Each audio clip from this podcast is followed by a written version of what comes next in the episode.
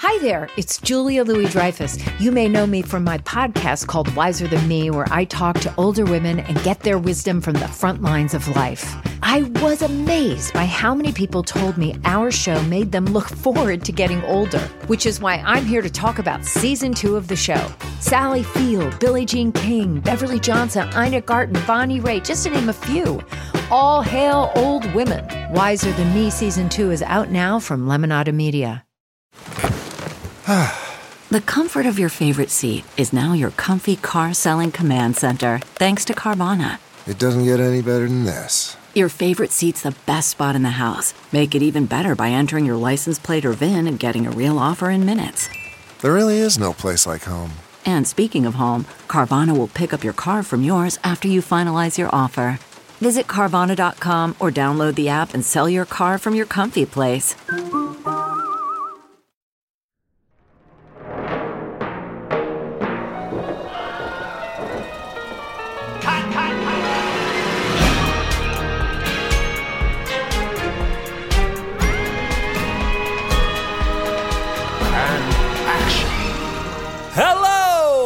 Welcome back to another episode of What Went Wrong, your favorite podcast that just so happens to be about movies and how it's nearly impossible to make them. As always, I'm your less attractive host, Chris Winterbauer, here with your more attractive host, Lizzie Bassett, and your even more attractive producer, David Bowman, is on the call. Uh, Wow. but Lizzie, it's you. Thank you. Uh, Balls and strikes Yeah. over here. Balls and strikes. David just got a haircut. that's he looks true. great. He does look great. Um, I should add that that haircut is for our impending nuptials. Yep, locking it down.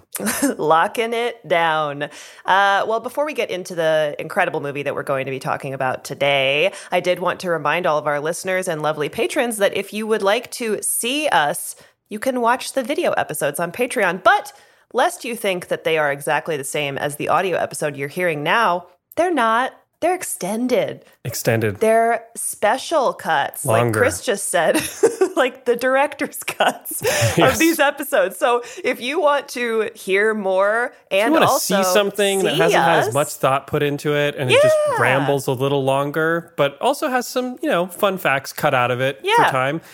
Check out the video episode. That's right. You can also see how much work David does on these episodes. Really, That's it's true. fun for everyone. Not embarrassing. if you ever wanted to look us at a all. tree before somebody turns a sculpture out of it, well, then you can go and watch our video episodes.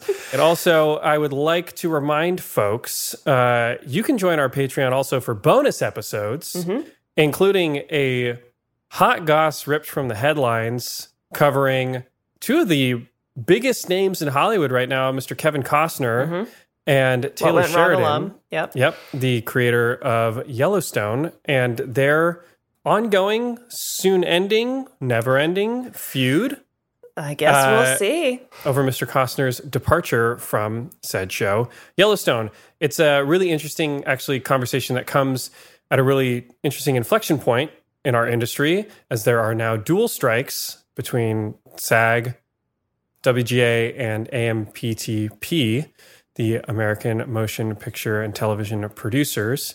And along those lines, also check out our bonus episode on the current dual SAG AFTRA WGA labor strikes that have shut down Hollywood. This is the first time that both have struck since 1960. And uh, we have some interesting, fun history is cyclical, time is a flat circle tidbits for you in that bonus episode. So check it out. Lizzie, what do you have for us today? No, I'm serious. Explain what I watched last night. Ah, Chris, I have for you today the biggest mother of them all. Um, we are talking about a movie that weirdly I watched a lot as a child, Wild information. which Wild. is Mommie Dearest. Before we get into this, Chris, you had never seen this, so I had never seen this before. I, I want to. I would like to hear your reaction to watching this for the first time. I had a lot of thoughts as I was going through it. The first one was, oh, it's the 1960s. That's weird. Wait, no, it's 1930s. Wait, no, it's 1950s. Is it 2004? when are we? I, I had to continue to look on Wikipedia to try to pinpoint where when we were in Joan Crawford's uh, life, and more specifically in the 20th century. Two, Faye Dunaway is an amazing actress, by the way. Faye Yes, Dunaway is. is at an 11 in every scene in this movie, and it's amazing. And she, care. I mean, this movie's wildly entertaining. I don't want to bury the lead. It is just, I mean, Carmela and I were recoiling in horror and just dying with laughter at the same time because this movie's absolutely incredible. Um, the daughter saying Jesus Christ when she's six years old is one of my favorite points when she shows her mom has spilled gunk all over the bathroom. It's like bar barkeeper's friend. It's like asbestos. They're cleaning the bathroom. And she just goes, she leaves and she's like, you need to clean this up. And this girl's five years old and she goes, but how? And Faye Dunaway just goes, you figure it out. and then she runs away and then the little brother comes over who's wearing He's strapped like in. S&M strap down he's, suit. That's my other favorite line. Well, one of my she two goes, favorite lines is strap, strap yourself, back, in. She'll kill and I was you. like, are you talking to the audience or are you talking to your brother? And then she just leans back and there's a long close up on her face and this five year old very convincingly just goes, Jesus Christ. and it's great. She's about nine, by the way. Oh, she's nine. Uh, the biggest thing that kept throwing me off, and this is so weird, every time they said Carol Ann, I looked at the little blonde girl because of Poltergeist. Just every time they said Carol Carol Ann, Carol Ann. And then I was like, "Well, where's the little, no, it's the housekeeper. It's the nanny, Well, whatever it is. Carol Ann is going to play quite an important part in our episode today. it's extremely entertaining. Faye Dunaway is so above this. You know, like this is so beneath her. I don't really under as a performer, I don't really understand why she's in it. Yes. But she brings it in every scene. Oh, yeah. Uh, it actually had some scenes I really liked. It's totally insane. It Mm-hmm. seems like if it's even I mean, it seems wildly inaccurate, is my guess. That depends on who you talk to. So let's get into it. It is absolutely batshit bonkers. And honestly, the production of this is crazier than I expected. So Great. it was released September 18th of 1981. It was directed by Frank Perry, written by, and this is never a good sign in our What Went Wrong experience, Robert Getchell, Tracy Hotchner, Frank Yablans, and Frank Perry, and more.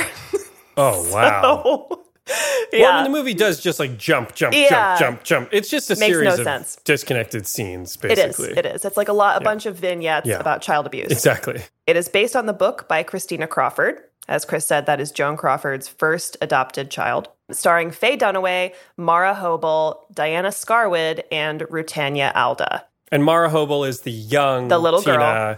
and Diana Scarwid is the adult. Yeah. And Rutanya Alda, who we're going to hear from quite a bit in this, is Caroline, yes, the uh, long suffering ever-present, long-suffering, Yes. pretty good age makeup uh, Well- housekeeper. We're going to talk about that. That's part of the time problem. So, the synopsis, according to IMDb, is the abusive and traumatic adoptive upbringing of Christina Crawford at the hands of her mother, screen queen Joan Crawford, is depicted.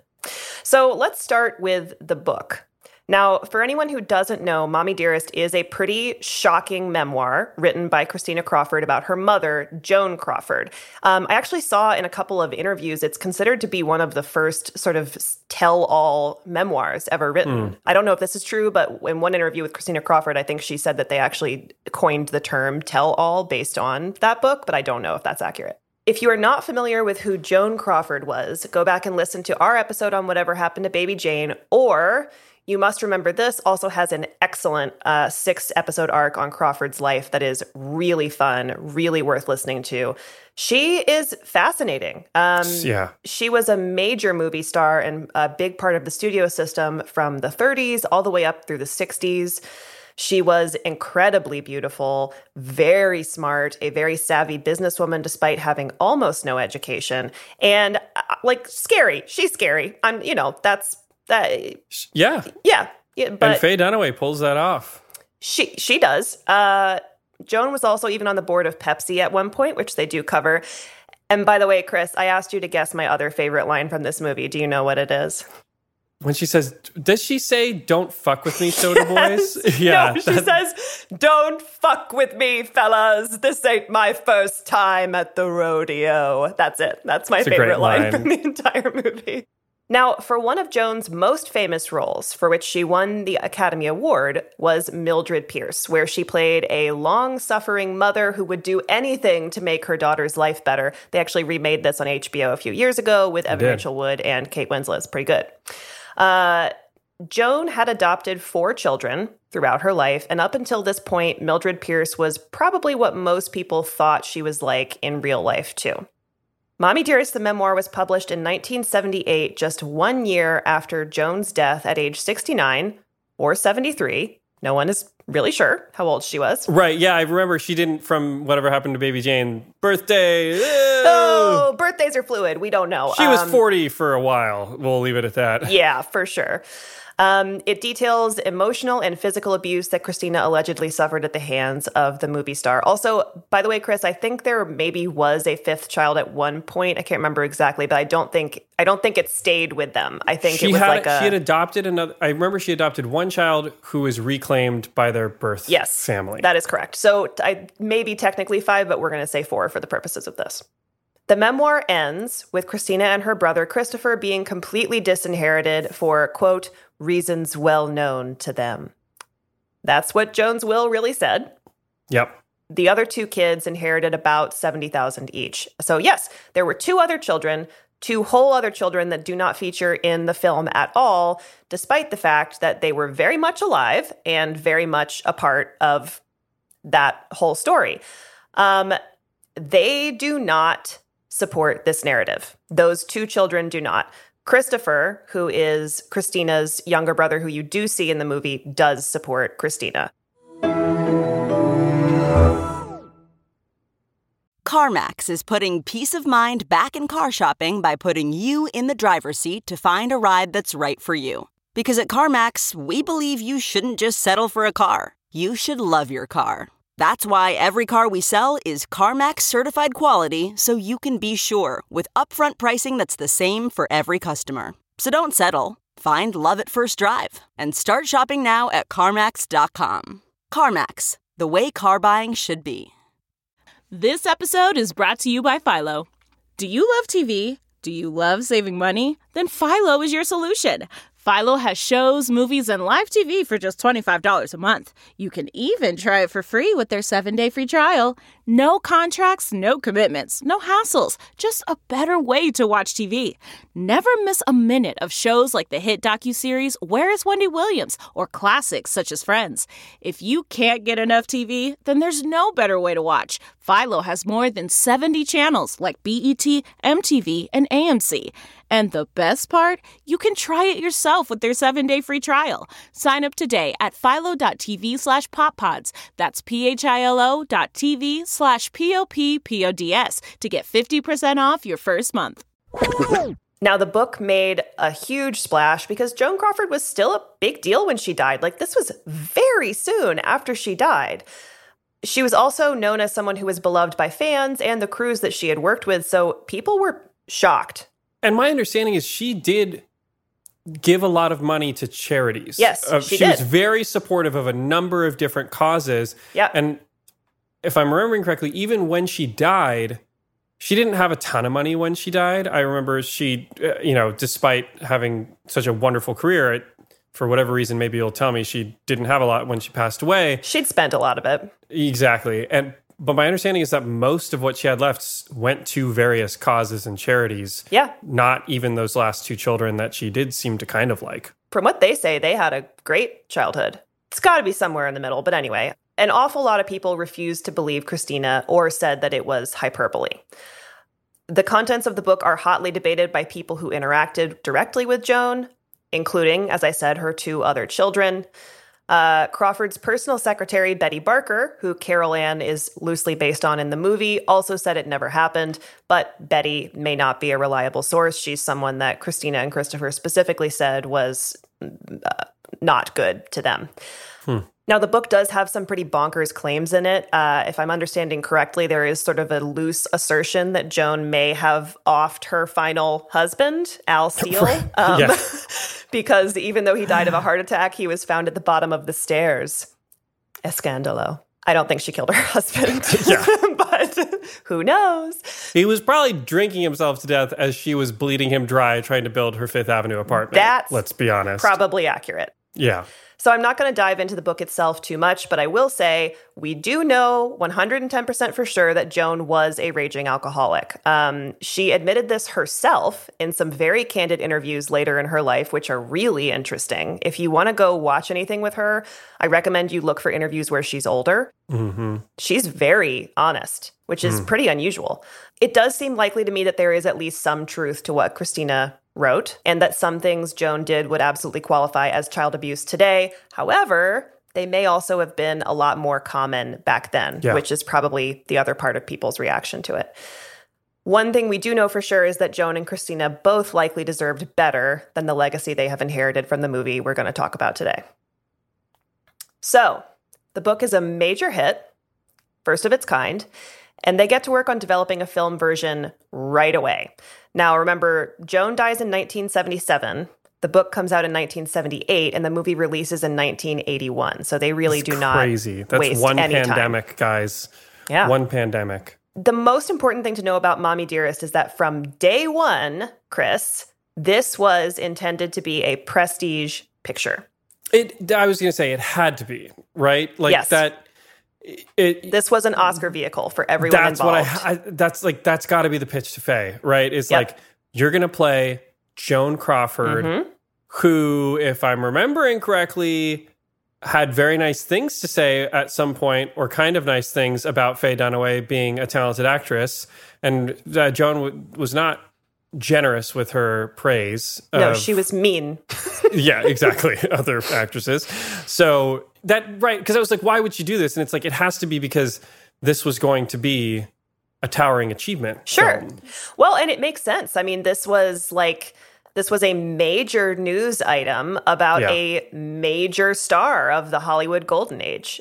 So pretty much right away, Frank Yablans and Paramount pick up the film rights for three hundred thousand dollars. Uh, Paramount, by the way, is the only one of the major studios that Joan Crawford never made a movie with. Yep. Yablans had been the president of Paramount from 1971 to 1975 and oversaw movies like The Godfather, Parts 1 and 2, Serpico, and Paper Moon. But Hollywood is a fickle bitch, and even despite those hits, he had some flops, and then he was out as president by, I believe, around 1975. But still connected as like an independent producer, still Right. involved in projects. He was also at MGM at some point in the middle of that. His career is wild when you look at the movies he's produced. Now, according to Christina Crawford herself, she wrote the initial first and second drafts of the script. Even though you will notice she is not credited. Yeah. That's because Yablans basically just tossed these. They went in the garbage. Yeah. She's not even really an author. I don't mean that disparagingly, but No. like she she just written it was just a memoir Right. that she wrote and then Well, I think there was a specific issue with it, which is that based there's on a what she- fidelity issue, right? Yes. But also, based on what Christina said in interviews later, they were very focused on trying to provide a cause and effect for every action. Whereas she had told the story the way that she felt it really happened in a way that, you know, didn't always make sense, especially because she was a child. Right. One example of this is in the movie, we see Joan chopping down a tree in the rose garden because she was fired. But according to Christina, those two events were not connected at all. Yeah. Um, and there's things like that that happen all throughout the movie. They're just trying to they're trying to make it make sense. And I think her point was it didn't make sense. Yeah. Um, the memoir is also from a child's point of view. And it stands to reason that Christina's scripts were likely also more focused on the character of Christina. But again, to your point, this was an Oscar vehicle, and they were a lot more focused on it being about Joan for financial reasons, for clout reasons, even though, to be honest, focusing it on Christina might have been the stronger narrative choice to see these actions through the eyes of a child. That that could have been scarier. That could have potentially been a better movie or a different movie. It actually would have helped explain The some craziness of the that you're behavior because you're saying thinking to yourself, "Oh, maybe this is an unreliable narrator." Whereas Right. the movie establishes itself from Joan's point of view, and then she is bonkers child abuser, like yeah, from minute Pennywise one. the clown Yes. in this movie, and you're just like, "Oh, and this is her telling the sympathetic version of Right. It doesn't she- make you know, sense. How Carol Ann had it coming. Like it, it, Yeah. it doesn't make any sense at all. Um, No. unfortunately. I like. I almost would be interested in someone trying to remake that memoir from the perspective No, of Lizzie, Christina. Don't put it out there. I'm going to Don't- put it out there. Don't do it. I'm putting it out there. Somebody try it. Um, David Zaslav's just greenlit that. Um, Yes, good for you, David. Uh, okay, so it's going to be AI writing it, and that, that would be great. Yeah. Uh, it's at this point that Christina pretty much just exits the project completely. Hmm. She's out. Um, her husband, however, does not. David Koontz is assigned an executive producer position, presumably to try and keep an eye on his wife's story. As far as I understand it, he didn't have any credits. Uh, this is not something he had done regularly. He's one of a couple of potentially problematic husband slash partners in this story. Great. So, yeah, although I think he's the less problematic of the two by far. Now we get a rotating crew of writers working on the script from here on out, including screenwriter Robert Getchell, who would go on to adapt The Client and This Boy's Life, uh, screenwriter Tracy Ho- Hotchner. Sorry if I'm mispronouncing your name, ma'am. Um, you can actually read the draft that she wrote. It is Oh, cool. available online. Pulitzer Prize winning author and playwright James Kirkwood apparently had a pass at this, most famously co wrote the book for a chorus line, amongst many other things.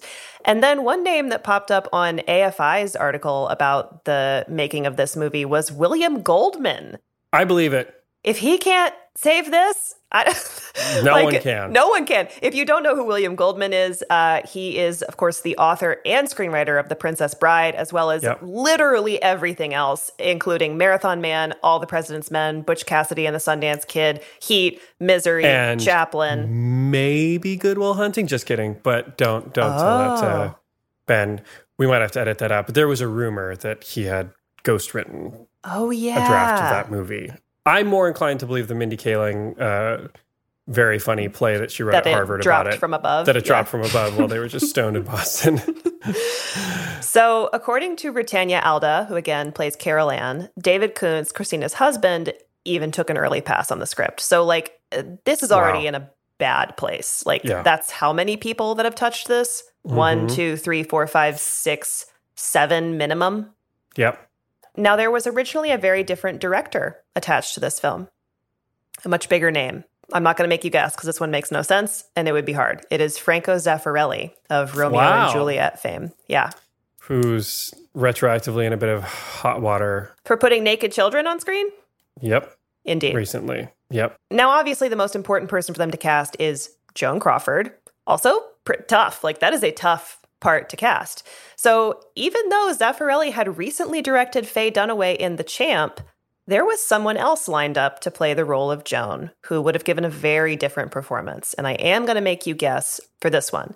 She was a little older than Faye Dunaway, was also an Academy Award winner with a direct connection to Joan Crawford. We actually mentioned her in the Whatever Happened to Baby Jane episode. Mentioned her and she has a direct connection. Hmm She has a very iconic role in film history from the 60s, which is not what she won the Oscar for. I'm not going to get this. I'm like totally drawing a blank. You have to. I'm. I'm. Who is this? It's Mrs. Robinson Anne Bancroft. Ooh, she. Yeah, right? She would have. I think it's interesting. Faye Dunaway looks a little old. I think partially it's the makeup in this movie. They're they're similar in age. She's great. I think she looks a little more like Joan Crawford than Faye Dunaway does. I think so too. Ah, and a more reserved performance would be my guess as well because she's so good. Maybe scarier because there is something colder about her. She's yeah.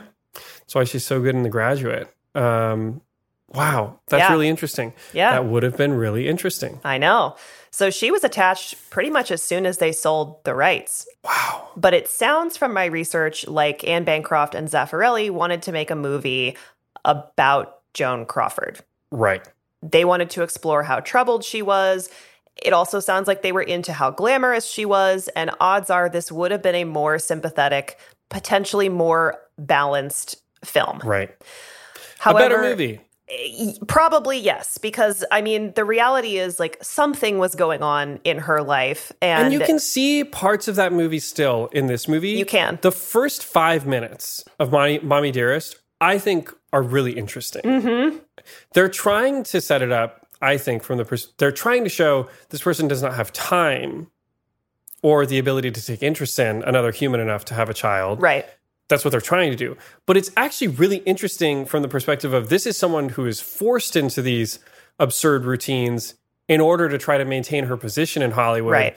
Because again, they don't give you the right context, but at that specific point in time, she was in a string of movies that weren't doing well and she was mm-hmm. being slowly labeled box office poison. Right. And then by the end of the 1930s, as we know, she would be let go from her contract with MGM. So, anyway, I just think there are still elements of that movie present that are really interesting, and that would have been a really different movie. That is the fight at the center of this story is the the tug between it being a potentially more balanced movie that tried to as Christina said provide some cause and effect for what Joan Crawford was doing and have it have her be the main character or to really base it word for word in Christina Crawford's memoir and they just don't go fully in either direction and it lands somewhere very strange. So Wow. as the screenplays went through draft after draft, Bancroft smelled the same problem that we are talking about, and she dropped out. Other rumors suggest that she also correctly sensed anyone who played Crawford in such an unfavorable light as she was becoming in the scripts would pay a very steep price for it in Hollywood, which was Yeah. accurate. Um, Zeffirelli seems to have exited the project for similar reasons. So, in comes Frank Perry around September of 1980. He's an independent film director of movies like Last Summer and Diary of a Mad Housewife, whose sole purpose seemed to be to stay as true to Christina Crawford's memoir as possible. That is what he comes in with. He also takes a pass on the script. I think that's where it goes fully in another direction. So he's kind of hired gun at this point. Yeah. Studio needs this done in a specific way. Right. All right. You're not an auteur. Here you go. He was. He just had been working on much smaller scale. That's my point. He can get bossed around by Yes. the studio more than Zeffirelli could. So, with their crew assembled, all that was left was to now find their Joan. Chris, you pointed this out earlier, but when Joan Crawford was nearing her end, she had been very vocal about not approving of the new crop of actresses that were taking over Hollywood, except for one. Quote, of all the actresses to me, only Faye Dunaway has the talent and the class and the courage it takes to make a real star. Quite the endorsement. I don't think they would have liked each other. No, but that's also probably maybe what she liked about her. I don't, That's I know, true, That sounds yeah. kind of perverse. I don't know. In 1980, Faye Dunaway really wanted a return to Oscar glory. Since winning the Oscar for Network in 1977, she hadn't really done anything huge to follow it up. Mm-hmm. She'd done a couple of TV movies. She had somehow packed in, I think, four feature films during that time, which on paper looked like they could have maybe been prestige projects, but all of which failed to make the kind of splash she had made in pictures like Bonnie and Clyde, Chinatown, and of course, Yep. Network. Now, some places are like, "Oh yeah, she was Oscar hungry and that's why she went after this." But these films also had intentionally given her more time to focus on another aspect of her life. She was choosing movies that did not require as much of her, and that's because she had been trying for years to have a baby with her then boyfriend and soon to be husband, Terry O'Neill, to no avail. Life imitates art. Similar to Joan Crawford, yes, she was struggling big time with fertility. Um, Joan Crawford had suffered, I think, many miscarriages by the time she adopted Christina. So, very similar place in her life to where Joan is when we meet her in this movie. In 1980, however, all of that changed because Faye adopted a son named Liam. Now, she refused to acknowledge that he was not her biological son. So the first mention of this, of him being adopted, was actually in 2003. And it was Terry, her then ex husband at that point, who angrily revealed that Liam was not biologically theirs. And she, as far as I know, did not comment and maybe has not commented. I read the section of her memoir about this time in her life. Her memoir, by the way, is titled Looking for Gatsby. Um, What? well, she's in The Great Gatsby. I But, know, but, but it's like still. not her most famous role. Anyway, uh, but the way she intros the baby is really weird. it's kind of like, and then one day, Exactly. there he was. There he was. there's like no mention of him being adopted or like how it happened. And you're, I literally kept turning the page back and Yeah. forth because I was like, Where'd this page go? Where'd this baby There's a chapter from? missing. Yeah. Um, so when Faye enters the project, she is definitely after Oscar number two, but she also very much intends to even the scales in this movie. So she comes in 100% Team Joan. It kind of seems like she does not really believe Christina Crawford, maybe at all. Huh. She never met her or made any kind of effort to connect with her. Literally has not met the woman. Now, remember that Christina has nothing more to do with the project. And apparently, she even tried to buy back the rights after seeing where the drafts of the script were going. But her hmm. husband is still very much involved. So Faye has an enemy on set pretty much right away.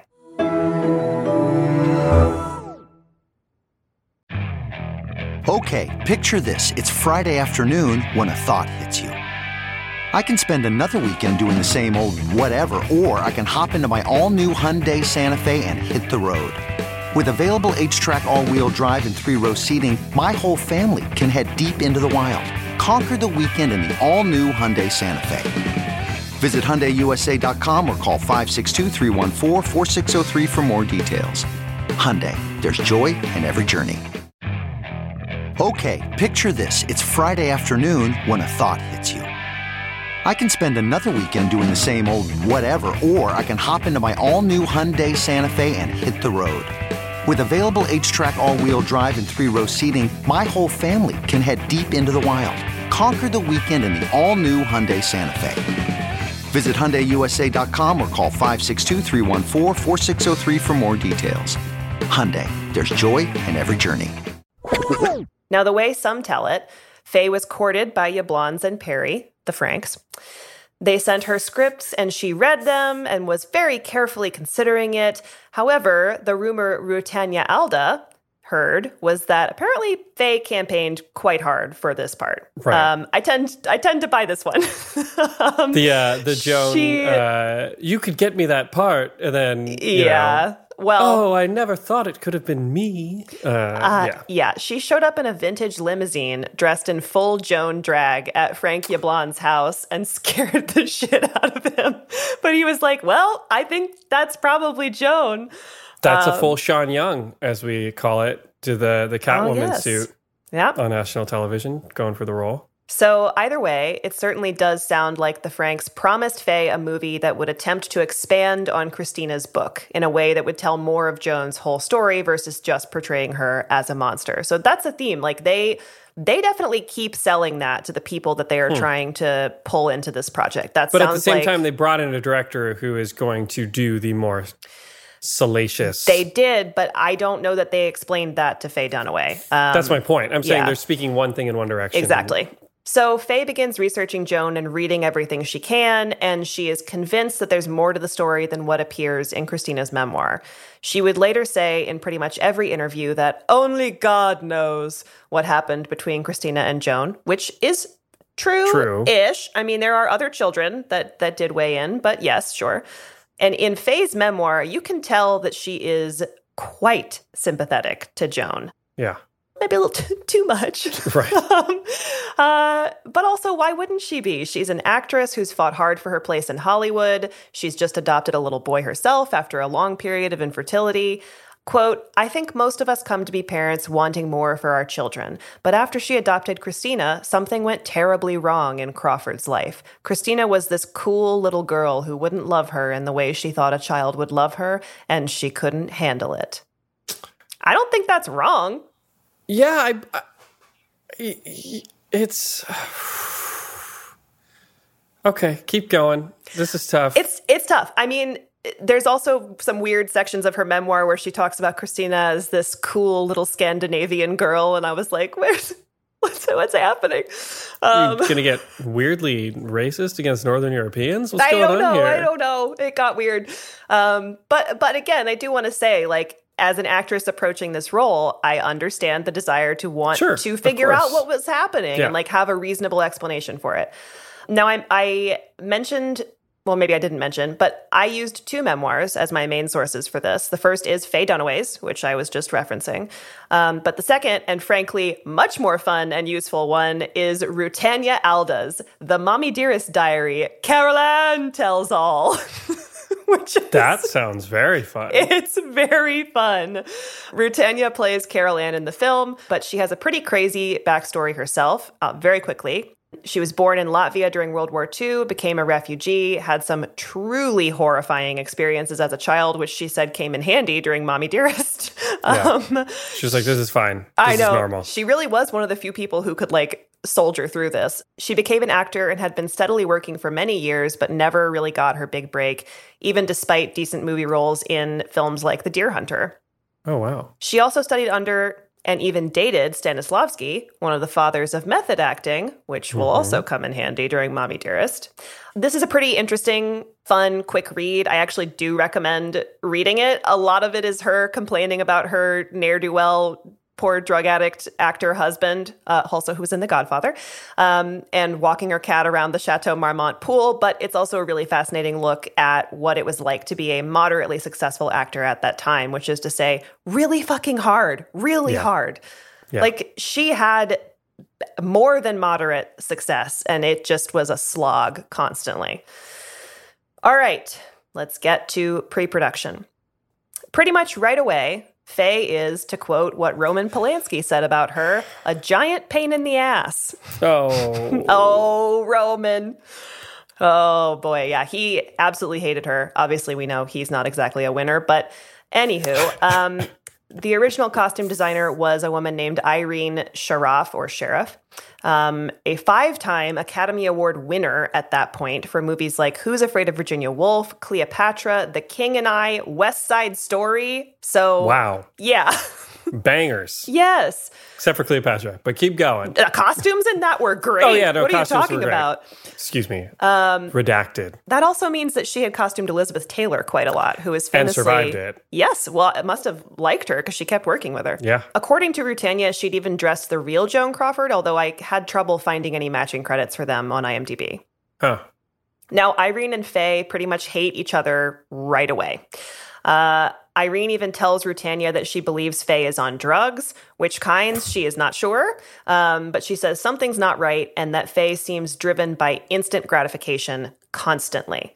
During test shoots, Frank Perry tells Rutanya that they want her to look really plain. They want Carol Ann to look real plain. Uh, because, you know, if she had looked glamorous, Joan Crawford, she wouldn't have hired her. She didn't like pretty women. But Rutanya's immediately like, that's weird because I've seen pictures of her secretary and she's like a very attractive woman who's dressed very well. And like uh, Joan Crawford did surround herself with attractive women. That was not really true at all. Also, might have been a little gay, but we won't get into that here. Um, Ooh. allegedly. Um, so they have the makeup guy and the hair guy redo her look like three times. And every Yeah. time she comes out, and every time Frank Perry Yeah. is like, not fugly enough, go back, go back, do it again. and so Hit her, hit her with the ugly stick. Uh, just do it again. Just do it again. Do it again. Send her back. also, I mean, Rutanya's very cute. So like it, it must I have been hard. though, like, I was gonna say though, kind of a nice ego boost because like. It would suck if you just go in once and they They're like, barely touch you bing, and you bang, come out and they're like, oh my god, I can't even look at you. Disgusting. three times and so finally Wow. they came out and they were like okay listen you if you look too good faye will get you fired you need to Listen, fugly it up for the love of God, don't piss Faye off. literally so Yeah. Rutanya's like no problem ugly me Yeah. up i need this job i don't care um, Faye also immediately rejects the wigs that have been made for her, allegedly screaming at hairdresser Vivian Walker, who left one fitting and apparently said, quote, fuck her. Wow. Now, And it- wigs are expensive. Yes, they are. Uh, Vivian had also worked on the real Joan Crawford, but Faye doesn't care. Instead, Faye wants the lady who did Goldie Hawn's hair in Private Benjamin. What? it doesn't make any sense. That movie is set in the 80s, isn't it? Or like late 70s? Yeah. What is happening? Yeah. Um, incidentally, they had worked together a decade earlier on Chinatown, so this feels like an extra pointed burn. Um, Vivian immediately flagged that Kathy Blondell, who obviously a great hairdresser, Goldie Hawn looks great in that movie, but she did not have a ton of experience with period hair and she had Yeah. no experience with wigs. And wigs are very difficult and very expensive. They were also Vivian's specialty. Faye does not listen. Um, of course, Vivian was right. Kathy does not know how to do the wigs and ends up ruining many of them in the process, which costs more money. Right. By the end of the film, Faye is also not speaking to her because, of course, they didn't look right. If you look at some of the wigs in this movie, ayah.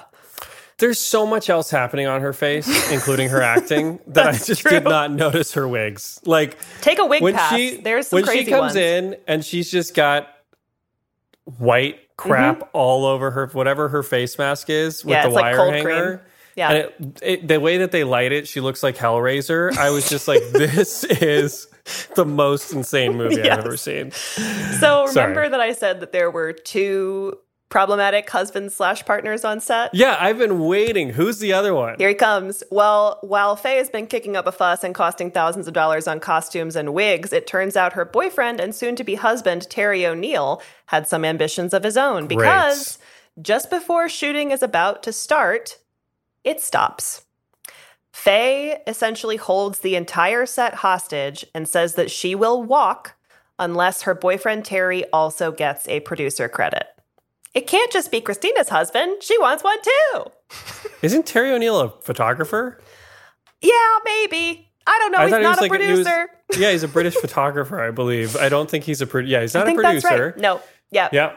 So she's basically blackmailing the studio because they have already paid for incredibly expensive sets. She's and like, piss me off, guys. I'll light another wig on fire. literally, they had at least 15 wigs and 53 costume Yeah. changes that to were be clear, guys, those wigs her. are thousands of dollars. thousands each. of dollars. The costumes, they were Yep. working with bespoke pieces, actual vintage pieces that had been Yep. tailored just to fit her. You would have to throw those out. I mean, that's that's potentially hundreds of thousands of dollars. So Frank Yablans apparently really wanted to replace her, but the studio said no because of what we're just Yeah. talking about. There was too much sunk cost at that point. And she is a big name. And f- Yes. like you, you said, there's hesitant, like, there, Anne Bancroft drops out for a very specific reason. This project's heading in a direction where I'm going to take a lot of flack if I do this to Joan's legacy. Yeah. that word's going to get around. You know what I mean? And anybody that reads the script might feel the same, see the same thing. My point is like, if you've landed Faye and then like you landed Anne, you lost her. You, you get Faye, you lose her. It's going to be it- tough to refill It's going to be it. Yeah. tough to rebuild, redo it again. Also, at the risk of potentially taking Faye's side on this, it is possible that she wanted some backup if she felt like she didn't have it, with Christina's husband also being an EP on the set. I un, yeah, it, that's the compli- complicating factor. I can Yeah. I I I think both are wrong. I think Christina's wrong. Like meaning Christina's husband should not have been a producer. Faye's husband boyfriend should not be a producer. no, But I neither of them understand why she felt like Yes. nobody has my side here. I'm the only one here. And she had probably at some point internalized or, and realized I'm the only one here sticking up, taking Joan's side on the story. Yes. And so I need Terry here with his camera I to go clickety click That and is tell you. why. Um, Yeah. But it doesn't go well. The husband slash boyfriends are immediately at odds with each other, um, like screaming at each other on set. So now So let's fun. enter a section that I like to call "Shit Faye Does on Set." Um, we started shooting, and uh, this is where we get into Faye Dunaway's reputation, which is not good. Um, she routinely showed up in totally different hair and makeup than what they had run tests for, inc- insisting that the DP should change all of the lighting and the setups, even though they had already run through all Yep. of them. Crew members called themselves the Clear Away Club because she would insist that everyone clear out of her eye line, including the camera operators. So I don't know how that was supposed to work. Well, um, really quick on that note, having someone in your eye line can be extremely distracting. sure. And but there's a very there's an easy way to deal with it. And an example I was present for when we were shooting Moonshot, one of the camera operators was like, the focus puller was right in Zach Braff's eye line, and he just very politely went up to him, like in between takes, and said, "Hey, man, would you mind if you know moving your right my eye line on this shot?" You can also request that the camera operator be draped in black Sure. cloth. There's ways around so just it the lens is showing. uh, There are so many ways set, to work yes. around this without saying you need to get the hell out of here. Exactly. Also, it was a completely closed set for the entire shoot. Anyone visiting the set had to be personally cleared by Faye. She refused to give up screen time even when she's supposed to be unconscious. Uh, you might notice in that scene where she's passed out drunk and they pick her up, she is mumbling and saying lines. Those are written by Faye Dunaway. I do love that. I do. I do. Uh, she never failed to get some lines in, even though she had the It's like the guy playing a dead body in CSI who's like, "What if you just had like one last thing to say?" yes, literally. It seems like so much energy went to managing Faye that they were kind of uh, fucking up everything else. Um, Right. For example, a whole day of shooting was delayed at one point in the Al Steele's apartment set because somehow they had forgotten to add lights when they were building it. So they had to Yeah. go back and make space for the lights. Like, how does that? That just screams. That's just two departments not talking to each other because they're busy, you know, dealing, Dealing with, with other her. fires. Yeah. it's like the electricians aren't talking, you know, I mean, Right. the set construction guys aren't talking to the gaffer, and Yep. nobody's communicating. Now, in addition to giving herself lines, she also took a, took away lines and scenes from her female co-stars. Yes, She would force changes that would reduce her fellow actresses' coverage and would change lines that would force them out of theirs. Diana Scarwid apparently had a terrible time on set and said she felt that Faye was in constant competition with her, which makes sense considering Diana was young and nominated for an Oscar for her performance in Inside Moves while they were shooting this. right.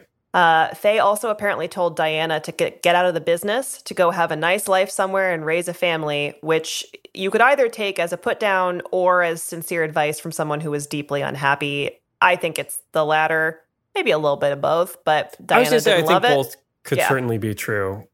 Where it sounds mean, but Yeah, I if don't you gave know her a lie detector it. test, right? she'd actually be like, "No, I really wish I know.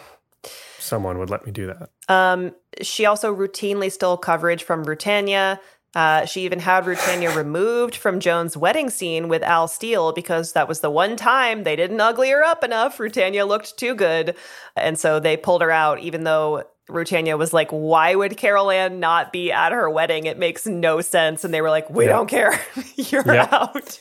and and and you know in terms of like stealing coverage there's so many different little things that you could do as an actor exactly. including if you like fuck with the blocking That's what she would do. shot That's what she would Yep, do. you can make sure that like you dominate the scene and that Yep. if you're moving it's it requires additional additional coverage on your character to make the Yes. scene work or could she would do it so you couldn't see the other person. Like, Exactly. yeah. Block them in a master. You could Mhm. also demand a close up. And Yep. especially as the lead, that's very easy to do. She would also take so much time with her close ups and her coverage that there frequently Yep. wasn't any time for the other people. Yep. However, Rutanya had a different strategy that seemed to benefit her in the long run, and this might be due to her sort of method acting background.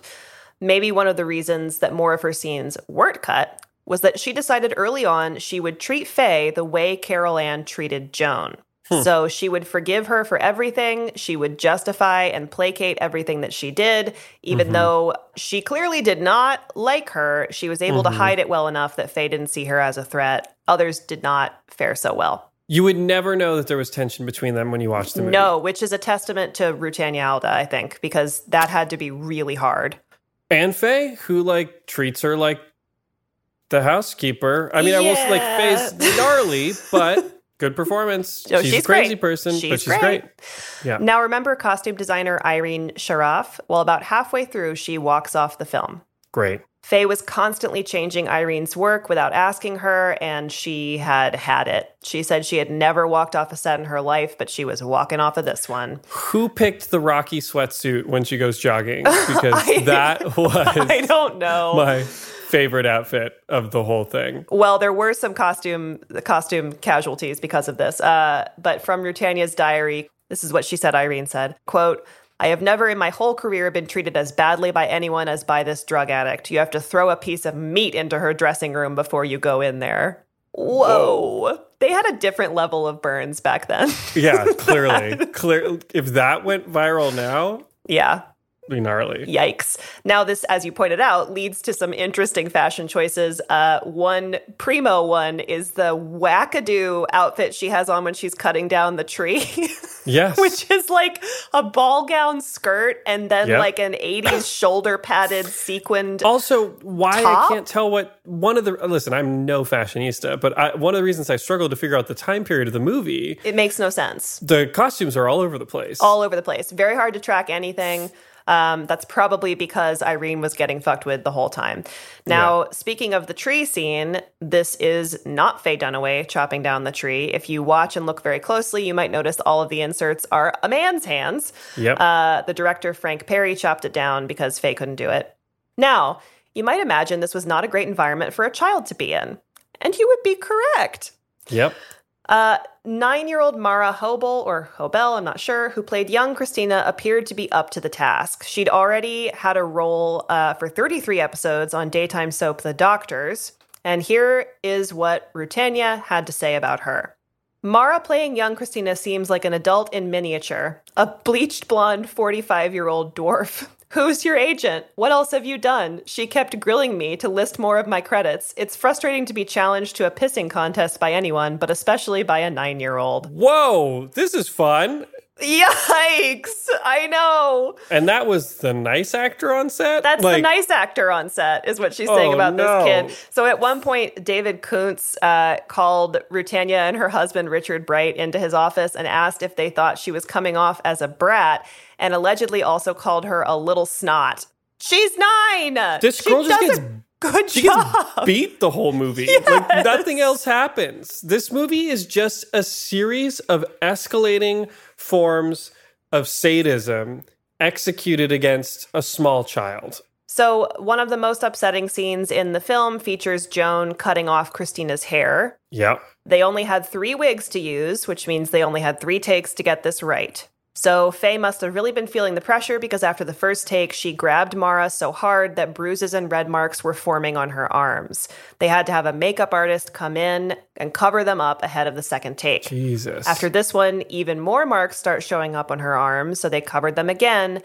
And after the third and final take, according to Rutanya Alda's diary, Mara suddenly got up and ran off set screaming, She stabbed me, she stabbed me. No. Yes, Faye Dunaway had accidentally stabbed nine year old Mara with the scissors. Where? It wasn't super deep. It was just like on her arm or something. They patched it up and continued on. But I mean, she broke the skin.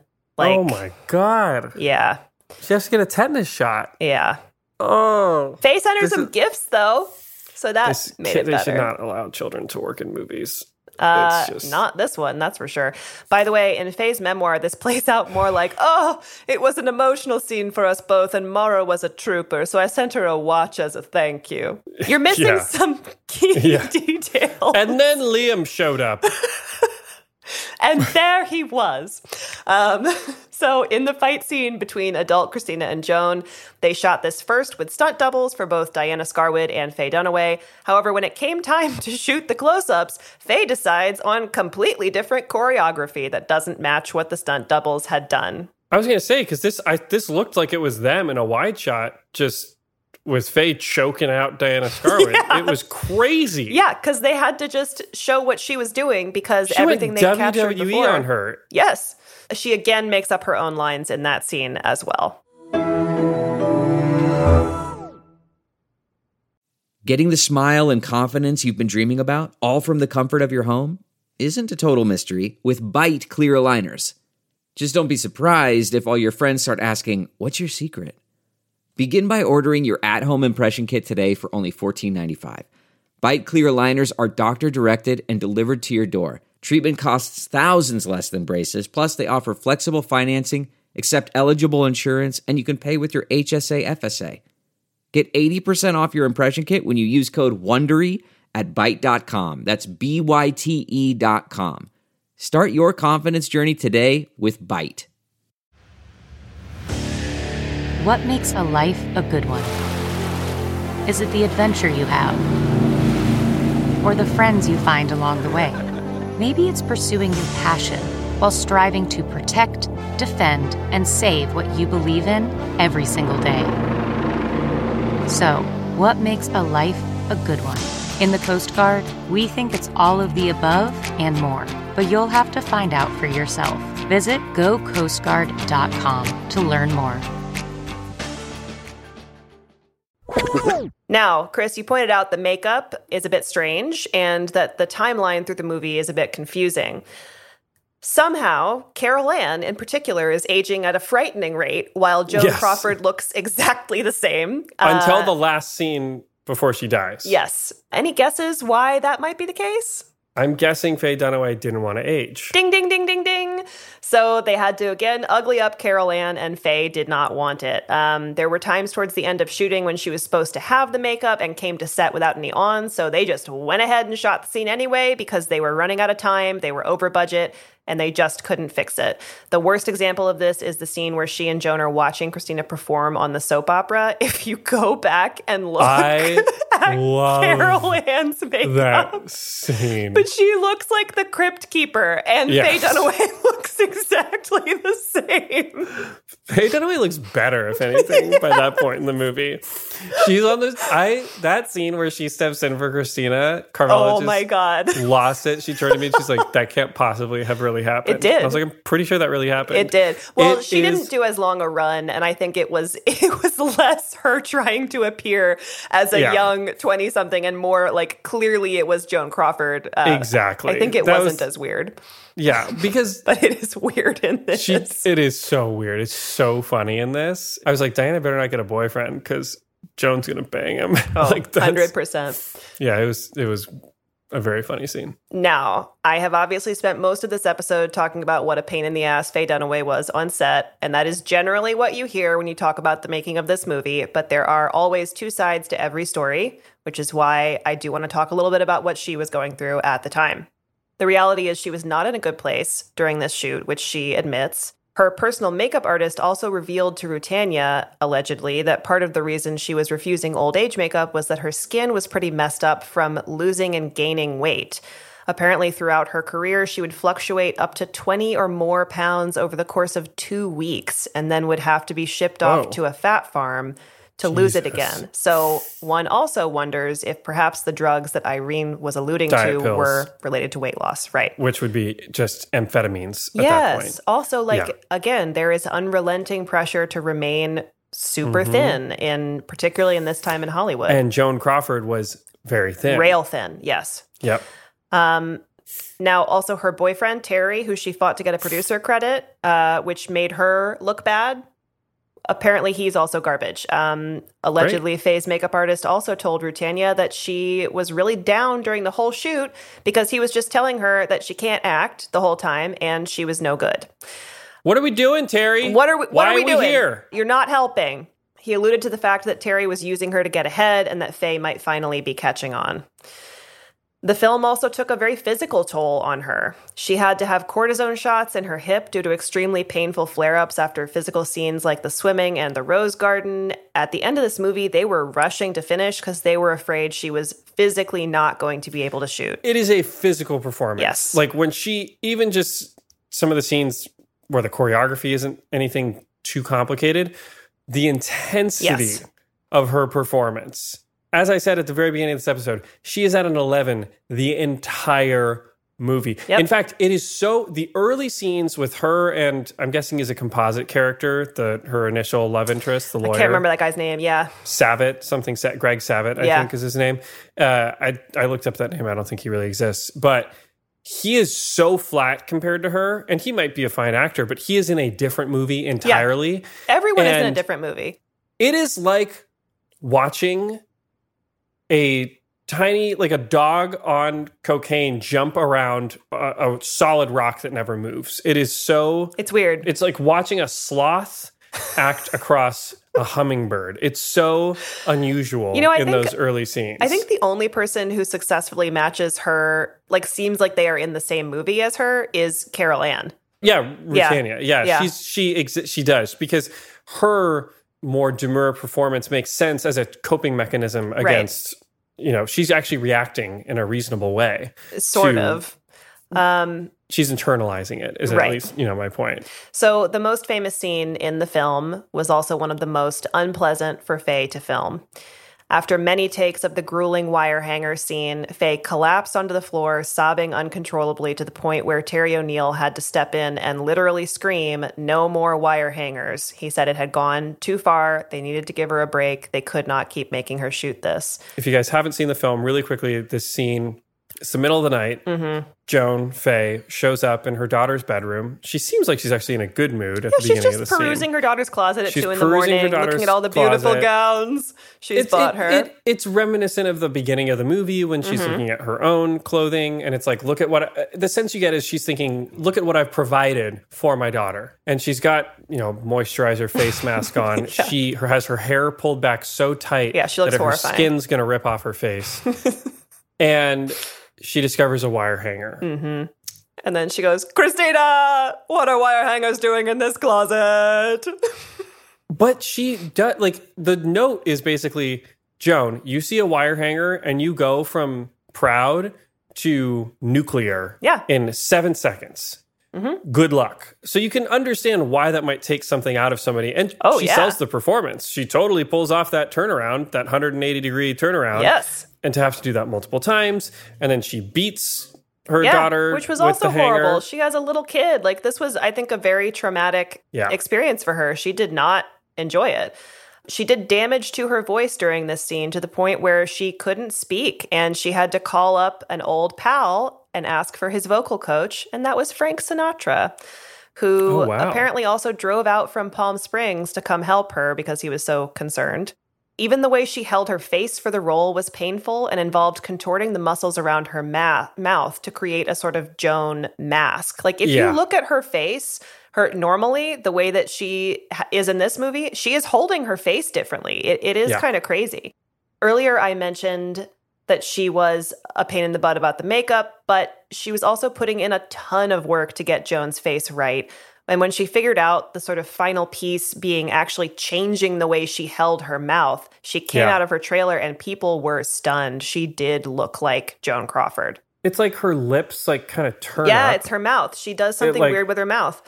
You can see it in the video if you look at me. Yeah. Uh, Chris is just sort of she, and then she jamming all of his fingers severe, into his mouth. Yeah, she has these kind of severe cheekbones.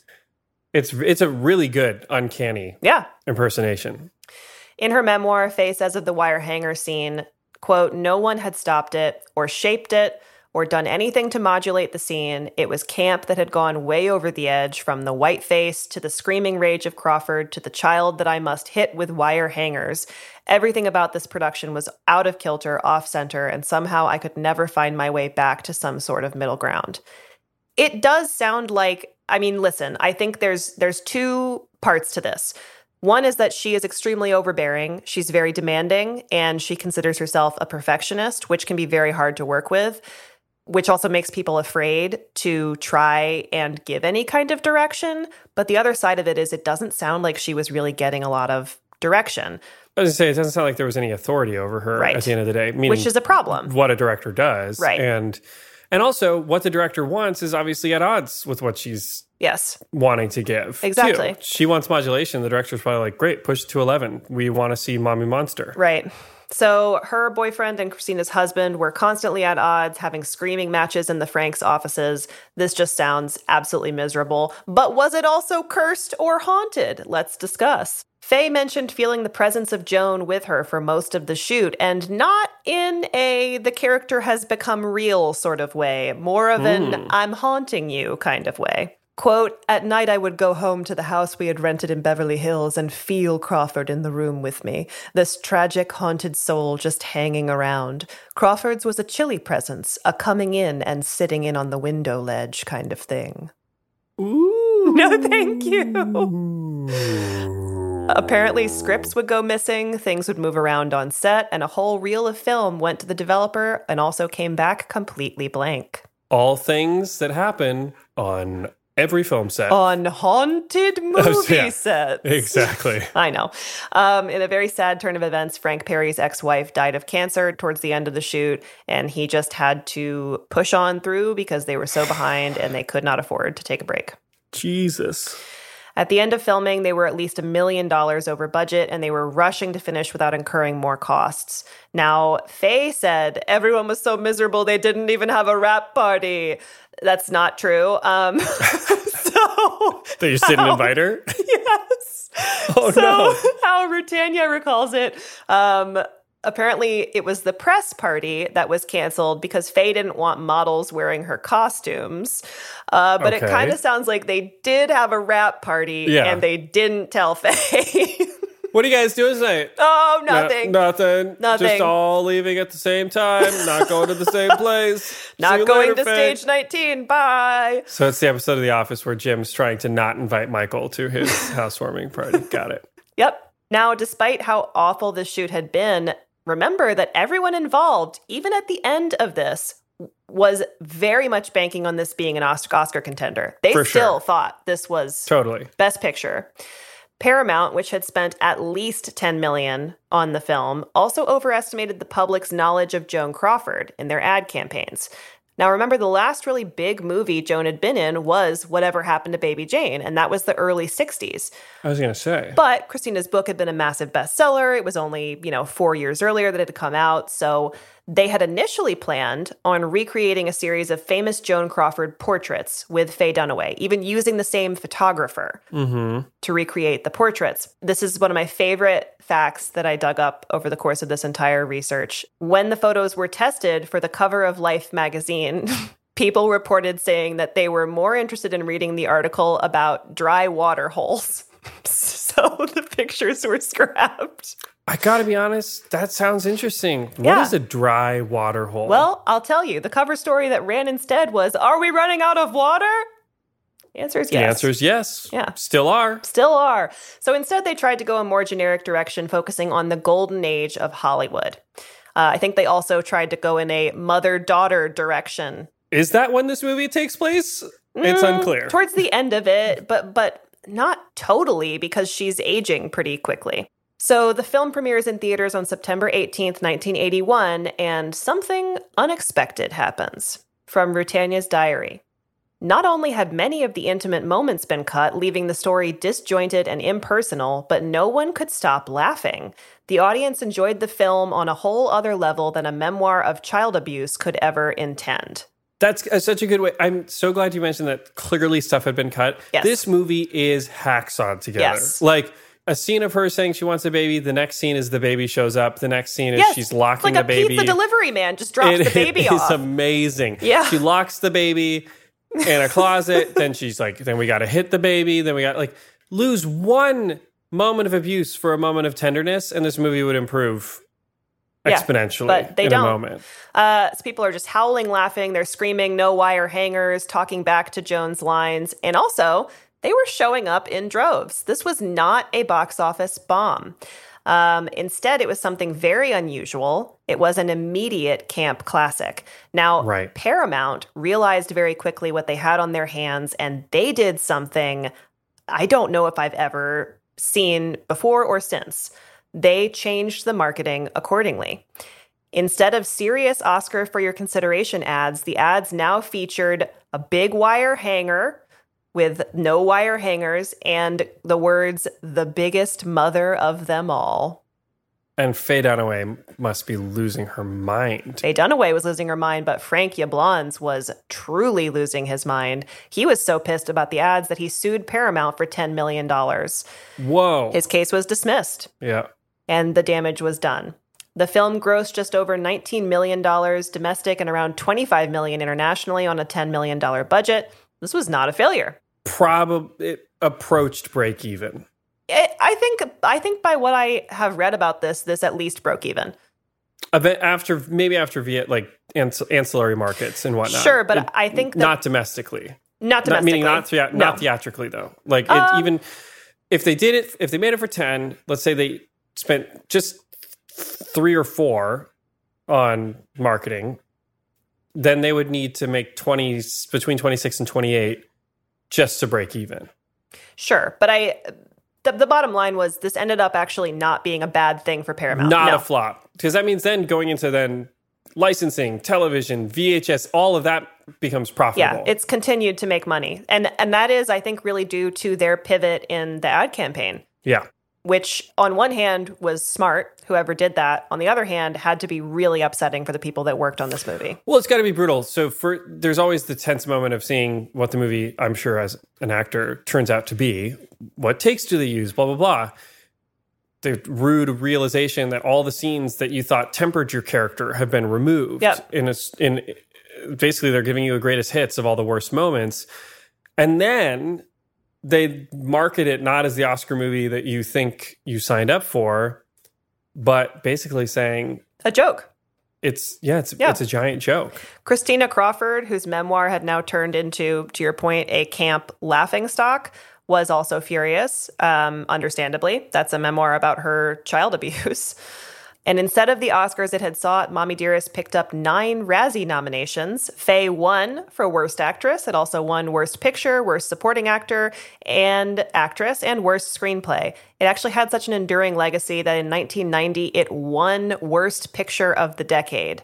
Don't agree with that. It's very fun to I was watch. say Howard the Duck came out in the 80s. Yeah, come on now. Also, sorry, the Razzies are dumb too because Faye Dunaway, is amazing in this. so that's the thing. It's actually an incredible performance. It's a terrible script. Yeah, I think everybody in the movie does a good job. Dunaway has never really embraced the film in the way that people like Rutanya Alda have. Uh, she says, "quote I never compromised my acting in playing Joan, but I did compromise my career." That is accurate. She never really recovers from this. However, I'm going to let Carol Ann have the last word on this. Quote Earlier in my career, I witnessed Barbra Streisand abuse people on her movie sets. Now, she too claims in interviews that she was disliked because she was a perfectionist. No, Barbra, no, Faye, you were disliked because you were abusers. A perfectionist ought to be someone who sees perfection and finds perfection around them. It's the imperfectionists like Faye and Barbra who keep looking for the imperfection until they find it. For what we focus on, we will find. It's a good quote. As Rutanya's diary was about to be published, someone on her team got a call from Faye Dunaway's people, who she had not heard from in many, many years. Faye was writing a memoir of her own, it turned out, and wanted Rutanya to fly out to LA on her own dime and help her write it. Her payment was that she would be acknowledged. Carol Ann said, No thanks, bitch. Did not return that call. Yeah. But she was like, I got one more chapter to add to my book. yeah, seriously. that wraps up Mommie Dearest. Ugh. Yeah. No one remake this movie. Someone Let it remake die. this movie. Don't do it. Don't. It's also, it is trauma porn, this movie. It is just trauma porn. And it's obviously so over the top, but I can't. Actually, yeah, don't remake th- this movie because I don't want a kid to have to go through any That's of what was being filmed. And, and, and it's uh, so much of it too, like you said, there's no way to know how much, if any, or if all of this actually happened. we have no idea. and there's no reason to speculate. No, I mean, I think a lot. I think some of it probably did. Like, I, I, Sure, maybe. I don't know. I have no I don't know if I do or I don't. I haven't read the book, but it is regardless, it's clear that Joan Crawford was a very troubled, pained person, which is extremely sad. Faye Dunaway was an extremely troubled, pained person. I hope she's found peace now later in life. And Christina Crawford was an extremely troubled and pained, you know, Yeah. person. And I don't really see the need to for us to go back to that well. okay, fine. Well, Chris, what went right? Well, what, what I mean, listen. I Everything. Faye Dunaway's I mean, 10 out of 10. Faye Dunaway's great in this movie. She is it it's a it's a so I mean this movie's it's not good by any It's traditional good, metric. but it is great. It's very it's wildly entertaining, but Faye Dunaway she does these things that are insane Mm-hmm. in the movie. They are the only way that you like I, think medically or psychologically could justify it is if you were to say you know there there's some sort of psychological disorder that this person is suffering from maybe some sort of schizophrenia or something like that but she manages as a performer to convey all of the proper turns for the audience. So we can actually track what's happening with her character which is mind-boggling because she has to justify Mm-hmm. for her character that a wire hanger is going to lead to a child getting beat, that her daughter quitting on doing another race with her mom in the pool is going to lead to a child getting locked into a closet, Yeah. that her daughter not finishing her raw meat is going to lead to this weird hunger strike that she's going to allow her daughter to Go on for days. Yeah. go on for days. And she really pulls it off with her performance throughout the movie. I think Yeah. she sells all of those moments and with no reservations. You know, and again, Yeah. a good director would modulate it and rein her in. Right. Frank Perry clearly didn't and had no interest in doing that, but she gave them everything they could possibly want and more as a performer. And again, like if you watch a movie like Network, like she's so powerful in that movie as well. It, it really goes to show you like she is such a powerhouse actress. She's an amazing actress, but at what cost seems to be sort of Sure, the- absolutely. Yeah, because it is it is a general consensus of almost everyone who had come had spoken about working with her. It was not super positive, but I do have a lot of sympathy for her because of the time that she was working, the pressure she was working under, um, what it would have been like. You know, I to a certain extent I get it, and I get wanting to have so much control over your own performance that you don't actually allow people to help you, which is, I think, what was happening here. Um, in terms of what I think went right, I mean, you can pick the same thing. I kind of think Carol Ann's great. I f- yes, Faye Dunaway's performance is amazing. I'll give some props to Rutanya Alda for holding her own and making some of the scenes make sense in a way that they didn't. I also think Diana Scarwid's pretty good. she just doesn't have a lot to do. No, because all of her lines and scenes got cut. exactly. She kept getting boxed out. Yeah, but yeah, you know what? Uh, sure, I'll go with Faye as well for my what went right. I do think her performance is iconic for a reason. If you haven't seen this movie, you just you should watch it. Like this is a Yeah, I think you should watch you it. You have to have seen this. It is wild. It is not boring. but trigger warning, like severe scenes of child abuse in this Yeah, movie. it's terrible. Like it. Shocking. Watching it with David, we were like, "This isn't as funny as I thought it was." That's the be. thing.